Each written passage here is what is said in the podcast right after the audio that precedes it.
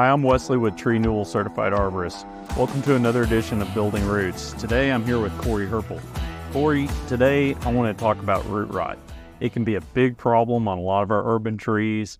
Uh, the consequences of it can be severe. So it, it's a real issue that people don't really think about a whole lot or understand uh, until it happens to them. So uh, just tell me a little bit about, you know, what root rot is and what it looks like on a tree. Well, the root rots can be really tricky. A lot of times when we get called out, either the tree's already dead from this pathogen or root rot, um, or it's already declining rapidly to where treatments may not even be feasible. Because a lot of times what will happen is this will it will start infecting or setting into the tree roots long before it's noticeable to the customer. Um, a lot of times it's from being in saturated soil conditions you know, whether that be over irrigation or irrigating too frequently. Uh, we've seen it even with heavy rainflow events. You know, when, when the ground's saturated, it doesn't matter if it's irrigation or sprinklers, it's still saturated soil.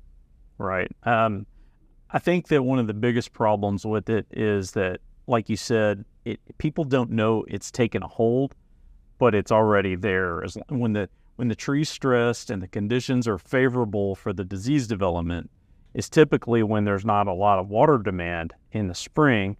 And it's not until later when it starts to get hot that you actually see the symptoms because as those roots decay, the tree's ability to take water is, is going down, mm-hmm. but the tree's water needs are going up. And that creates a deficit that causes drought stress. And usually by the time you see those symptoms, it's too late. That's the, the fascinating thing about the root rots to me is essentially the trees are dying of lack of water uptake, but it's from an infection to the roots from being saturated or, you know, previously to where by the time we see it, they're basically dead of drought stress or lack of water, but it's from conditions that could have built up over the previous season, previous couple years. Right. When I explain that to customers, it, it, I always tell them that it's ironic. It, the tree's dying from drought stress that probably was caused by too much soil moisture. And, and, that soil moisture also makes the pathogen more mobile in the soil and makes it more likely to come in contact with the roots of a stressed tree that's mm-hmm. going to make it susceptible. Yeah, and the you know some things that that we can help to try and avoid these are conditional. You know, we want to avoid changing the the grade of a property to where it's funneling or con- concentrating more water in an area that's never had it before. We want to try and avoid compaction, at least under that tree canopy in that critical root zone, um, especially with new construction or modifying a property in any way. And then, you know, proper deep root fertilization will help too because we're aerating the soil, we're keeping the roots happier, healthier. Um, right. A, a healthy, vigorous tree is going to be a lot more resistant to the pathogen than a tree that's already weakened and stressed. And and so when we see trees that are stressed and weakened and we know we've got favorable conditions, our job is to help improve the vitality and the health of that tree to make it more resistant. Right. And it's it's always easier to keep a healthy tree healthy and happy than to try and fight it with fungicides and other products to stop the decline, and then try and bring it back to overall health. Right. So when you come up on a house and the customer's showing you a tree that looks classic root rot, um, can we re- can we really save that tree? It would depend on the condition of the tree at the time of the consultation or inspection. Um, generally, you know, if it's much past 25, 30% of overall canopy dieback, um, I'm fairly pessimistic with my recommendations. That way, the customer has a, a realistic expectation or a, a, goal of the treatments. I have saved trees, you know, that are declined down to 50%.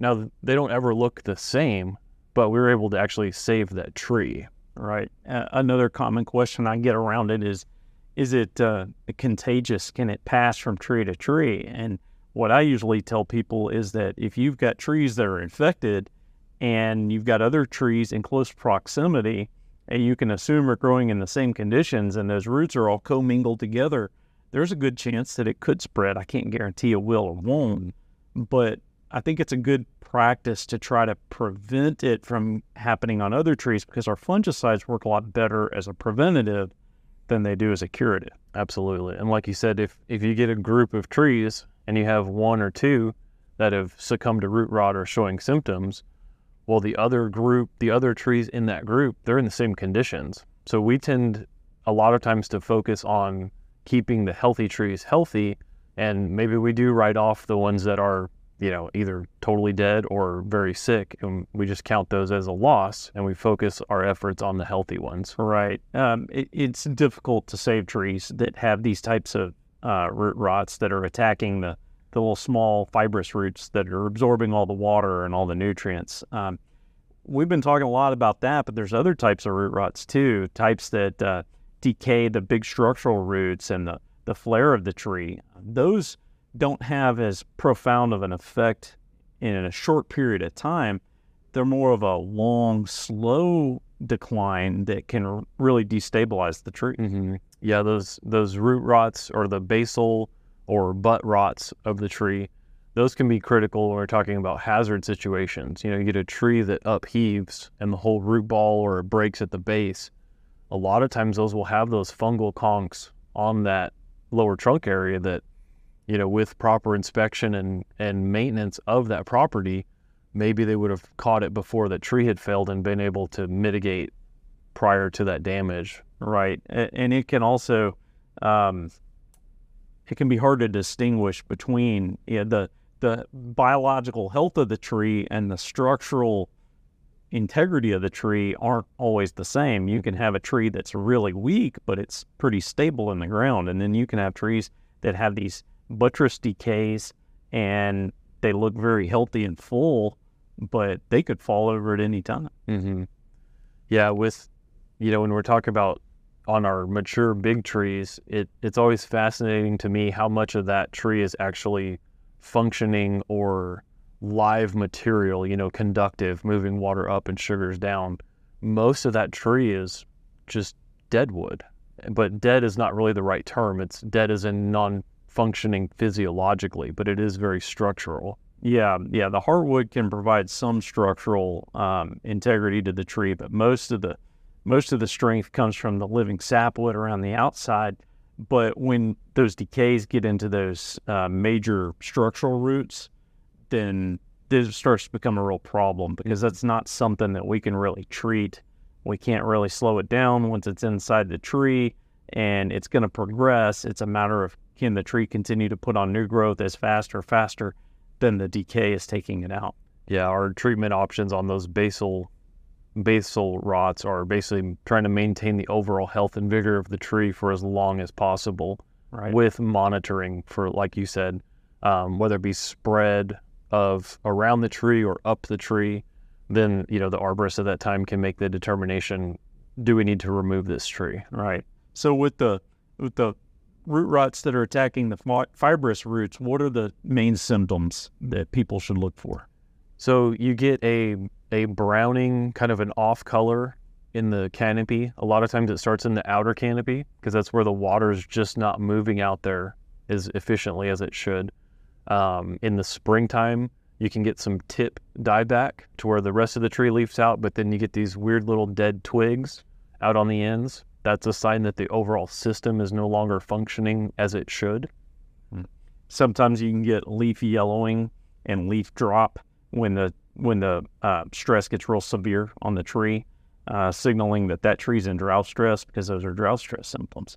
By the time we see those, it's usually too late. Mm-hmm. Um, with regard to the the other types of rots that occur on the main structural roots, what do people need to look for? So one of the the most apparent things is actual a fungal conch, uh, basically the mushroom-like growth that grows on the, the lower area of the tree or maybe on a surface root close to that area of the tree. Mm-hmm. If you're seeing any of those weird growths or any questions, you need to reach out to an arborist right away and have them examine that tree. Yeah, sometimes we see them in the fall. That's a that's a common time for uh, armillarias and ganodermas. But uh, when those when those fungal conks show up, it's important that people realize that that's a fruiting body. The fungus is actually in the wood. Mm-hmm. It's it, pulling the the conch off doesn't really do much to the fungus. It's kind of akin to pulling uh, apples off an apple tree, and so it's not really going to negatively impact that disease. Right. Um, basically, we just have to treat the tree for overall health. I usually do recommend pulling the conchs off. For one, just to kind of give me a time frame on, you know, is this an old conch? Is it coming back in a month, six months, a year? Until I see that tree for the first time, I really don't know. Yeah. But you're right; it's not really doing anything other than helping me with a time frame. Right. So if you're having problems with root rots on your tree, you're seeing these symptoms, and you need some help, please come see us at treenewal.com or give us a call to set up a consultation with one of our ISA certified arborists.